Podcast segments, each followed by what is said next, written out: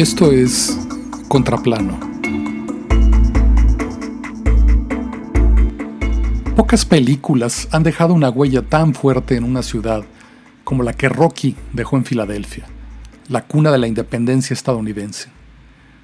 Desde 1976, el año de su estreno, miles de personas suben corriendo las escaleras del Museo de Arte de esa ciudad, con la misma imagen en la cabeza y en el corazón, la de Rocky Balboa, el boxeador que las usó para entrenarse antes de enfrentar al campeón mundial Apollo Creed. La primera vez que Rocky intenta ese ascenso, está fuera de forma y sube con lentitud y con evidente dolor en el pecho. Pero conforme su entrenamiento avanza, asciende con más velocidad y una vez en la cima, alza los brazos con un gesto triunfal frente a una ciudad que apenas despierta.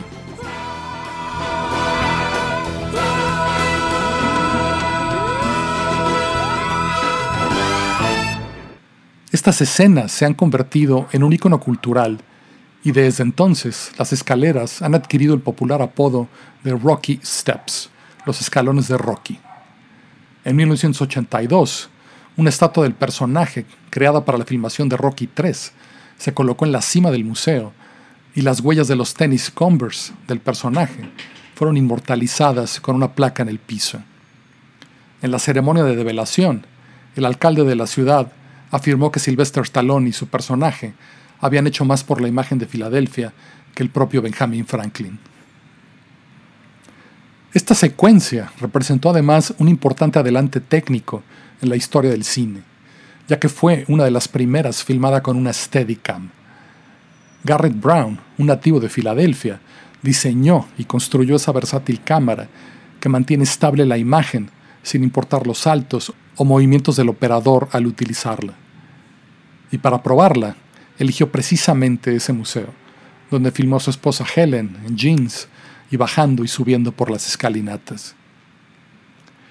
Pero lo que pocos saben es que John Avildsen, el director de Rocky, y un reducido equipo de cinco personas, que incluía a Garrett Brown, filmaron esas escenas en la madrugada, porque estaban rodando una película de bajísimo presupuesto, sin permisos y sin haber avisado a nadie en el sindicato de cine. Pero para entender por qué estaban haciendo eso, necesito hablarles de la génesis de este singular proyecto.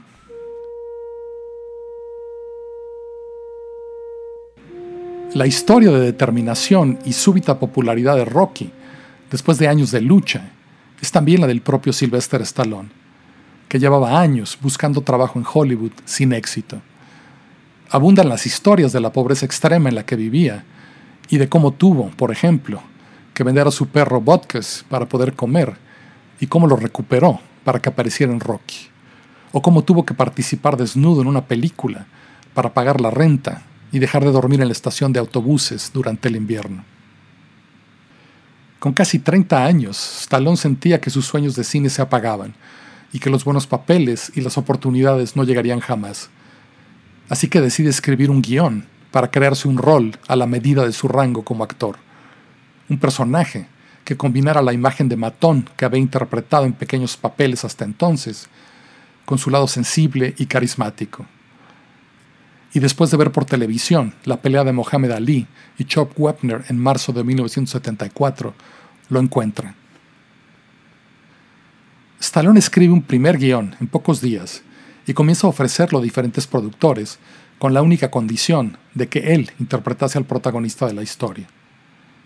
El guion llamó la atención de varias agencias, pero ninguna acepta sus condiciones, hasta que Irving Winkler y Robert Chartoff dos productores que daban luz verde a proyectos de bajo presupuesto para la United Artists, una de las distribuidoras más importantes de Estados Unidos, lo contratan para escribir y protagonizar la película. Pero United Artists pone una última traba. Acepta producir el guion de un desconocido y acepta también que él mismo encarne el papel principal, pero limita el presupuesto a un millón de dólares.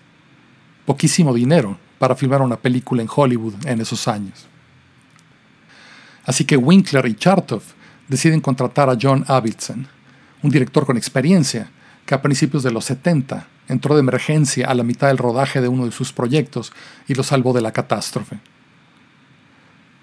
Las películas baratas de esa época se filmaban en siete semanas, pero Avildsen se comprometió a hacerlo en un mes. Y no solo cumplió el plazo, sino que ahorró un par de días más, ya que solo necesitó 28 días para el rodaje. Cuando Rocky se filmó, nadie había rodado una película de Hollywood en Filadelfia. Y es difícil de creer, pero todo esto estuvo a punto de no suceder, ya que Avildsen tuvo que pelear con los productores para filmar las escenas claves de la película en esa ciudad, porque ellos querían rodarla en Los Ángeles, para controlar mejor los gastos. Descartando la potente alegoría que Filadelfia representaba para esa lucha por el sueño americano, justo en el año del bicentenario de la independencia de esa nación. Así que Avildsen les propone viajar a Filadelfia sin avisar ni pedir permisos para el rodaje, con un reducido grupo de cinco personas no sindicalizadas, que incluían al director de fotografía y al operador de cámara. Leyendo sobre la precariedad de este método, no puedo dejar de pensar en las múltiples formas en que este plan de Avildsen podría haber salido mal. Pero como casi todo lo que sucedió con este proyecto, sus debilidades se convirtieron en su fuerza. Y gracias a la imperiosa necesidad de limitar sus locaciones, la película ganó en autenticidad. Y así, la casa de Rocky, la de Adrian, el gimnasio de Mick, la tienda de mascotas, el bar Lucky Seven, estuvieron todos a unos pasos de distancia en el barrio de Kensington. Y al optar por lo auténtico y lo simple, se puso a Filadelfia en el mapa, como una de las ciudades más emocionantes de Estados Unidos, una imagen que sería explotada en las próximas décadas, y en el proceso creó un registro permanente de un barrio que ha dejado de existir.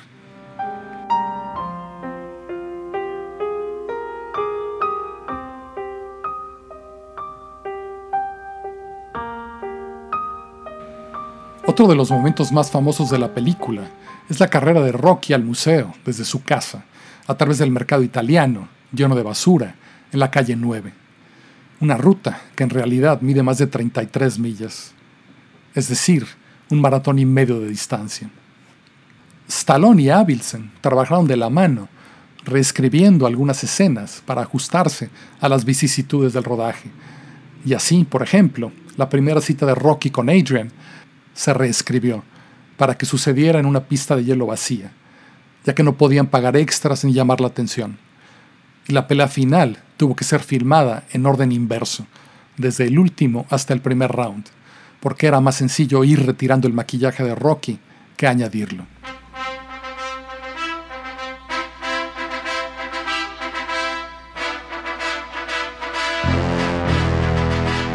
La última gran fortuna fue la colaboración de Bill Conti, que igual que Avildsen, hizo un trabajo excepcional en condiciones extremas, aportando una de las bandas sonoras más memorables de la historia del cine, con apenas 25 mil dólares de presupuesto, que incluyeron sus honorarios como compositor, el costo de la grabación y el de los músicos.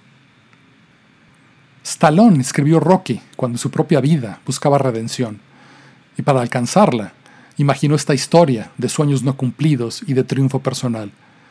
Un guion con una poderosa verdad emocional que cautivó al mundo en 1976 y que creó a uno de los personajes más memorables de la historia del cine. Un luchador capaz de soportar todo el dolor y dificultades que su vida enfrenta y a pesar de ello, seguir siendo una buena persona.